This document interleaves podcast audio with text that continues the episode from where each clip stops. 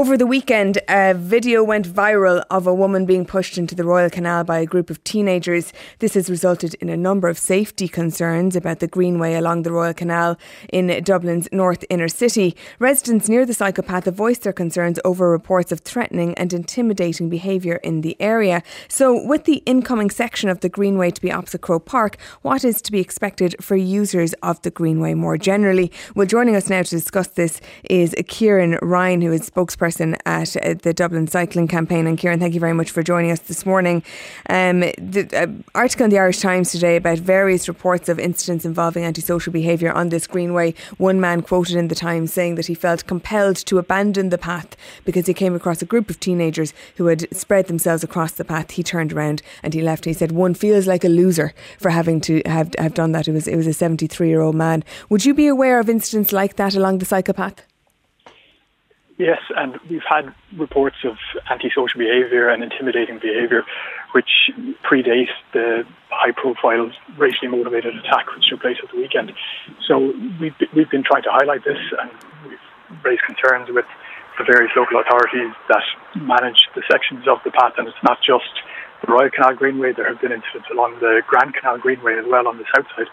Uh, so what we're looking for is looking for increased Garda patrols in these areas, to have some proactive policing, and also to you know intervene and change some of the design setups along the, the path where we know there are pinch points such as kissing gates where people are targeting people who have to maybe get off their bike to get through the gates or just have to squeeze through a very small area to get through. Mm. Now, I know Gardaí say that there are regular patrols along the area.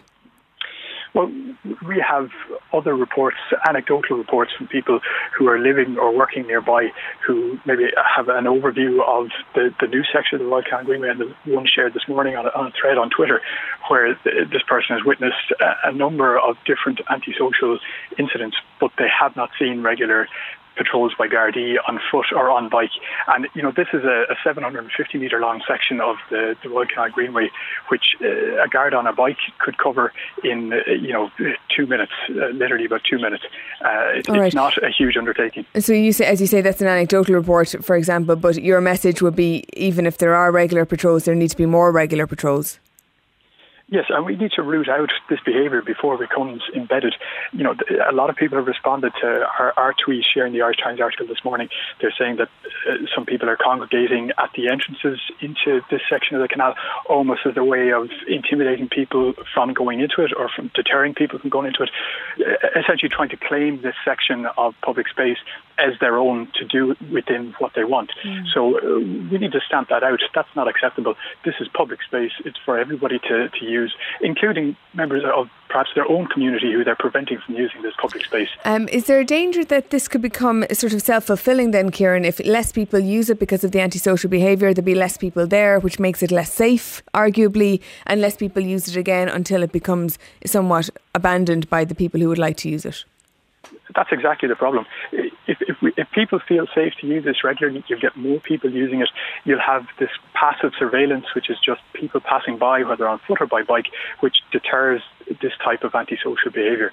But you know, it, it, the opposite then can happen. If fewer people are using it, it, it feels less safe. Less people will use it, and it will essentially become an abandoned area that, that people won't use. And we, we can't allow that to happen.